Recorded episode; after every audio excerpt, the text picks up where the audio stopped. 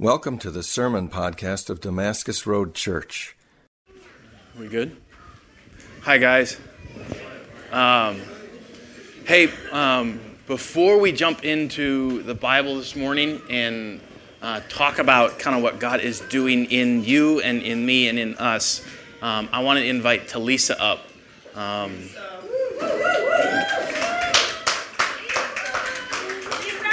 is today the day? Yes, today's the So today is Talisa's uh, third anniversary of sobriety. Um,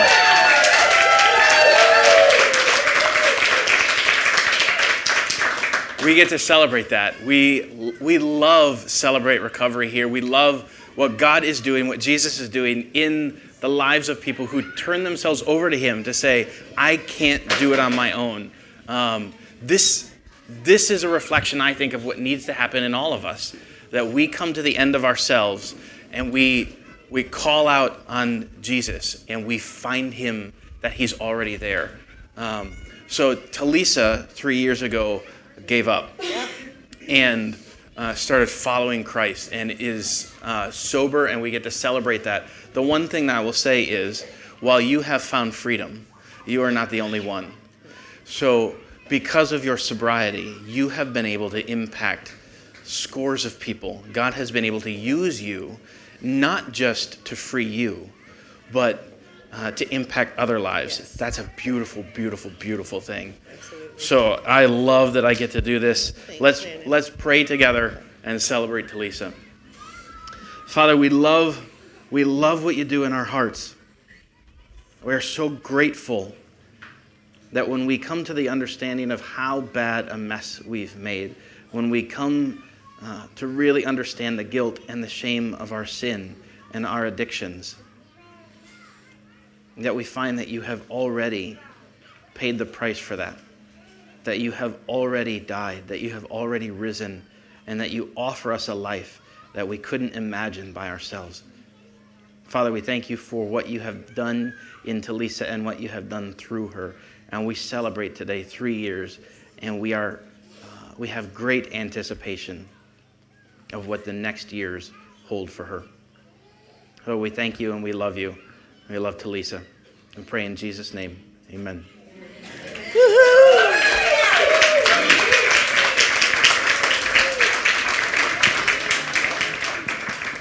Hey, really smooth transition. You guys know what dilly bars are? Yeah, really? Um, when I was a kid, when I was a kid, one of the highlights, especially of our summer, was riding bikes a couple blocks down uh, the street across from the fairgrounds. There's a Dairy Queen, and uh, we loved the, you know, like the fresh Dairy Queen cream ice cream that is coated in chocolate or butterscotch or cherry, and you'd have arguments over which one. And then had the Dairy Queen, like, I don't know how they did that loop thing that was just, it made it magic, right? But inevitably, every time we went, we would hear my dad talk about his childhood and dilly bars. And we kind of roll our eyes because we knew it was coming because we'd heard it a hundred times before. When I was a kid, dilly bars, you could get three for a dime. Like, okay, dad, that's that sounds awesome, but you're old. And then, every, and then every time he would he would have this painful transition about when dilly bars changed their price from three for a dime to one for a nickel, and they thought the world was ending. And we we'd celebrate our dilly and say, I don't know how, I don't know how much it costs you. I don't have any concept of money right now. That sounds cheap. You sound old, and I have good ice cream and the, the whole world was good. Um, we have a tendency as people to look back at the good old days or look back at what has been and celebrate the good things that have been there and uh, kind of resist change. We, we tend to really not like change, even if it could be good. And we're going to talk about that just a little bit today. Um, so the question, the question that I would throw out as we get in, right before we read uh, from Jesus, is: Do you ever find yourself in that position? Do you ever find yourself longing for what was, longing for the good old days of the past? Um, and I, I guess a second question would be: Does change scare you? You're not alone if you would say yes to that. Does change scare you? And what, what do you do when change starts to show up in your life? Either uh, from yourself or from other people or from a job or maybe from what God is doing, uh, and maybe through all of those things. So let's read. We're going to read today from Luke 5, uh, 30 through 39. Then we'll kind of, uh, I want to jump in here and then unpack it and look at what's going on around this because Jesus doesn't speak in a vacuum. Um, there's kind of all kinds of things going on. And we'll talk about that, and then we'll talk about maybe what it means for us today. So in Luke 5, starting in verse 33, and they said to him, they being the Pharisees, the disciples of John fast often and offer prayers, and so do the disciples of the Pharisees, but yours eat and drink. And Jesus said to them, Can you make wedding guests fast while the bridegroom is with them? The days will come when the bridegroom is taken away from them, and they will fast in those days. And then he also told them a parable No one tears a piece from a new garment and puts it on an old garment. If he does, he will tear the new, and the piece from the new will not match the old. And no one puts new wine into old wineskins. If he does, the new wine will burst the skins, and it will be spilled, and the skins will be destroyed. But new wine must be put into fresh wineskins. And no one, after drinking old wine, desires new, for he says, The old is good. So, jump back a little bit. In the context here, uh, right before this has happened, Jesus, uh, Jesus has a conversation with Levi, who's also known as Matthew, writes the first gospel that we have Matthew, Mark, Luke, and John. And in Luke, he goes by the name Levi. So Jesus has a conversation with Levi, who is a tax collector, and Jesus invites Levi to follow him, which the Pharisees do not like. They see Jesus opening the doors to people who have not followed the rules, opening the doors to backstabbers, and they, they would commonly call them tax collectors and sinners, to lump them all into one category. Jesus invites Levi to come close to him and to follow him. The tax or the Pharisees don't like it, and they're grumbling. They're saying, Why are you spending your time with these kind of people? And Jesus' response is, I have not come to call the righteous, but the sinners to repentance. People who are well don't need a doctor. I've come for the sick. And what he's saying is, if people think they're all put together, very likely they're not going to listen to me. When people understand that they're not put together, then we have a chance for a conversation. And I'm, I want to come for the people who are listening. And they say, uh, the Pharisees basically say, but you're doing it wrong. You're doing it wrong by inviting the people that you're inviting. Your disciples are not following the rules, like fasting, like regular prayers. And Jesus talks about, uh, Jesus says, why would, on a wedding day, why would they fast when the groom is right there? We're ready for a celebration. And he's calling himself that. And he's saying, There'll be a time where I go away and they'll fast, but now is not that time. And then he tells two parables that, that go on to basically say, I'm doing something new. What you have known is not all there is, and what you have known is not the full story. So he tells two parables. And the first one is about this garment, and the, the first one has a hole, and then he said, You don't find a hole in your jeans, go out and buy a new pair of jeans, cut a piece from the new jeans, and then patch the old jeans, right? Because uh, once you put it in the dryer, the new stuff shrinks, it pulls the patch together. It's, you got a new hole, it's a bigger hole. You've ruined both pairs of jeans right now, and there's a what a waste kind of sentiment to that. If you have a hole in your old jeans, go get some new jeans. Done, right? And then he goes on and he says, and no one puts new wine in an old wineskin. And the reason was they were made of animal skin, which is kind of gross. And if we can get over that, then we can see what they do. When, when they put it in, we like sausage, right? We're in Wisconsin. We should deal with it. Um, uh, when they put the wine in the skin, the wine, while it's fermenting, kind of expands. It produces gas and it expands. And new wineskin has an elasticity to it so that it would expand with the wine. If you dumped out or drank the wine and then poured new wine in an old wineskin, the elasticity is done. You guys ever, do you have pairs of shorts that were elastic shorts and you put them on, you're like, they were tight at one point, but there's no more stretch. You have that? And you tie it really tight, or I'm the only one? Um, we should throw those out, right? Um, he says, if you pour new wine into old wineskins, it bursts and you waste it. You've wrecked the wineskin, and, and the new wine can't be enjoyed by anybody. And what he's saying is, what he's saying is, there is a hole in your system. There is a hole in the way you have been doing things. And rather than just try to patch the hole with something else, I'm offering something new. I'm offering a different way to look at life. So, Jesus, with this first picture, says, The time that I'm bringing, the era that I'm bringing, is like a new, is like a new garment. We want to do something new with it. We can't mix Jesus with an old way of life. It doesn't work. If you just try to add a little Jesus to your life, that sounds good, but ends up making a mess. All of a sudden, like people who pray prayers and don't actually get changed, don't actually get transformed.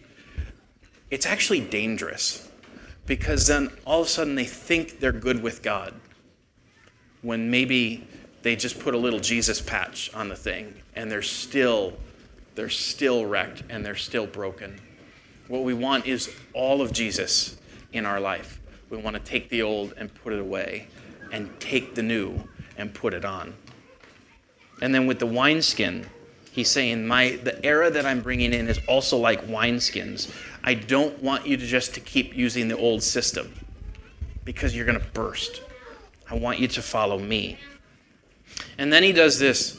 He says, No one after drinking old wine desires new, for he says the old is good. And a lot of people think Jesus is kind of saying, Nobody likes change. People like to stay with the vintage instead of opening themselves up to something new. And uh, we have this tendency as people, I think, to dig in, to claw down, and to say, I'm staying where I am. And if anybody wants to change that, I'm not going that way. Jesus is doing something new. And it's not consistent with the way the Pharisees were doing it. It's not consistent when we, when we try to make it on our own. It is consistent, however, with uh, the story that God has been telling the whole way. He never wanted the Pharisees to rely on themselves. He never wanted us to become super religious, where we say, What do I do uh, to earn and to merit a relationship with you?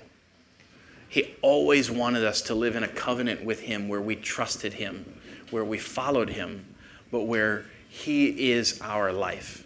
It's not about what we're doing, it's about what He's already done. So I've said, we, we as people, I think, have a tendency to cling to the old days, like my dad with dilly bars. I don't know if you have said it or your grandparents said it, like when I was a kid, we used to walk to school both hill or both ways uphill, and it was like, did anybody really say that? Um, was that is that just a joke that came out of somewhere? We reflect on past days in our culture, or maybe even our church, or in our family, and we just want to retreat to the good old days sometimes. Change is scary and we resist it. Or Maybe we don't long for the good old days. Maybe we're just content where we are.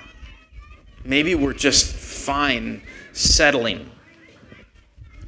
And Jesus challenged the Pharisees. They saw it as a threat. Said, I want to do something new. And they got mad. They ended up killing him for what he was doing. They got so stuck in their routine that they couldn't see the newness that Jesus was bringing. I think maybe the hardest people to reach, the hardest people to help change are the ones who are content. The ones who don't have any, they don't feel any reason to change. You look at, you look at um, especially neighborhoods with wealth or cities with wealth, and you'll find people who are like, no, I'm pretty good.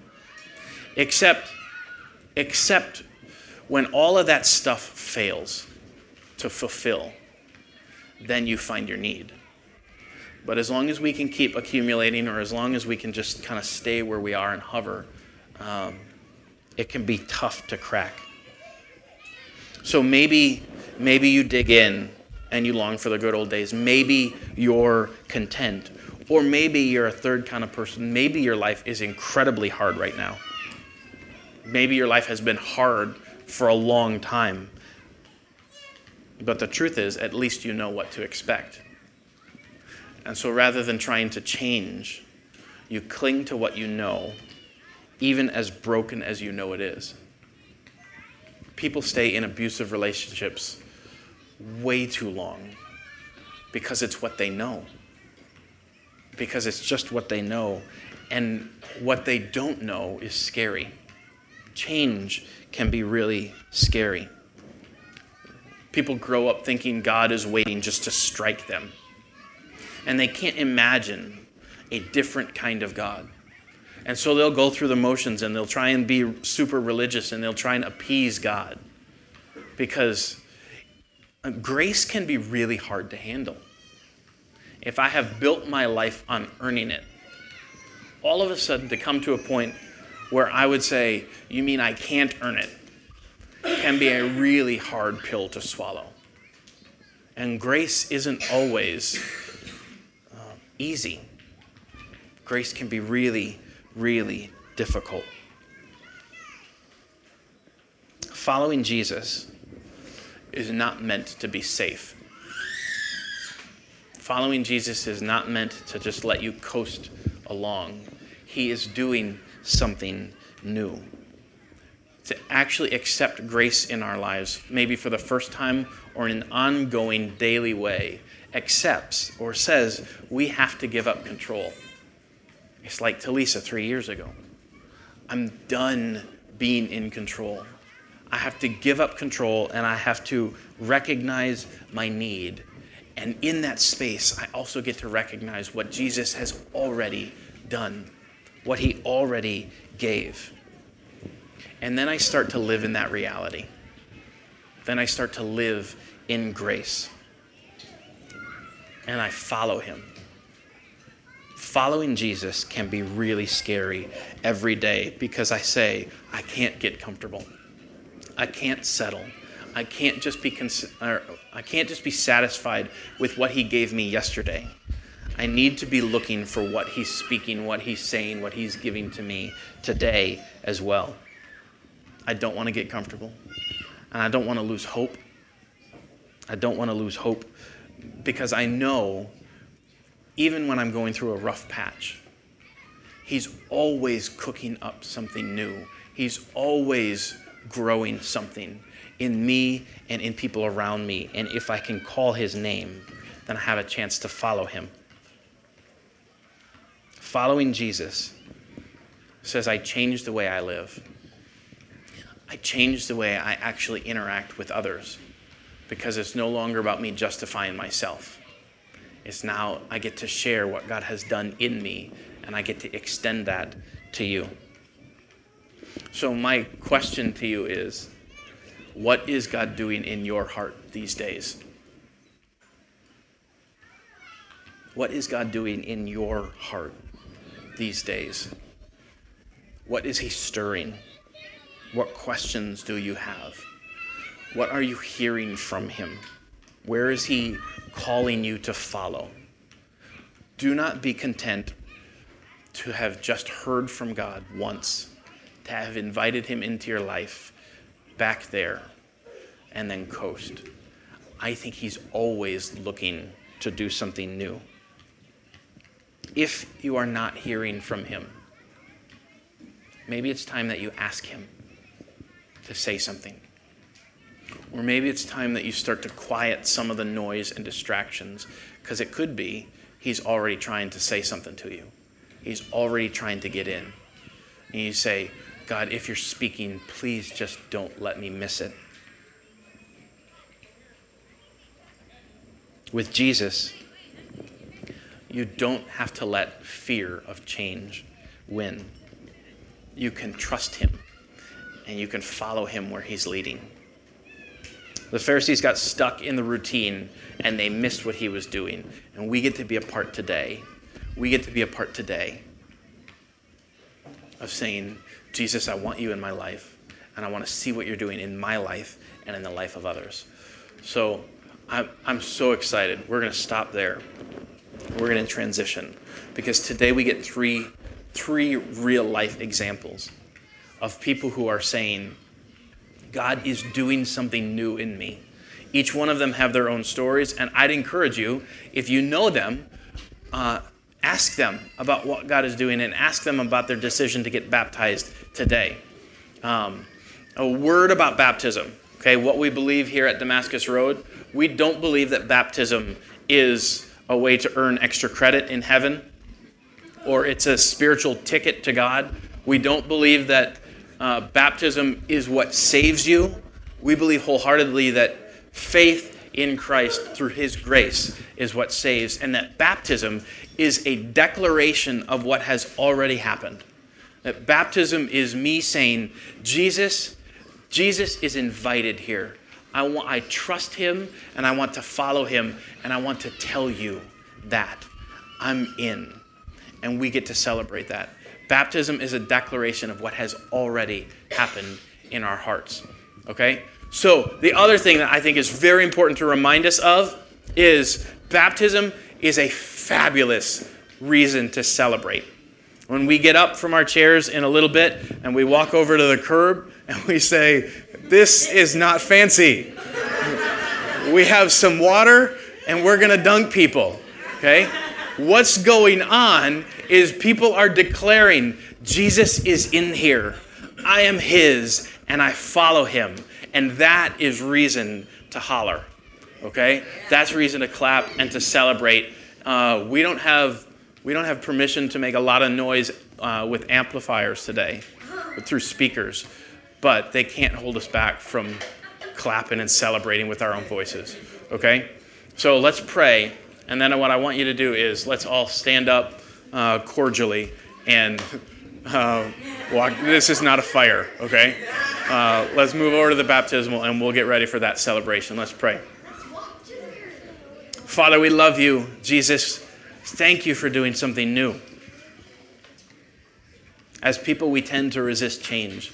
As people, we tend to cling to what has been or what we currently have. And we, as a church, want to invite you to do new things in us, in our church, in our community, in our lives individually. Would you do new things in our families?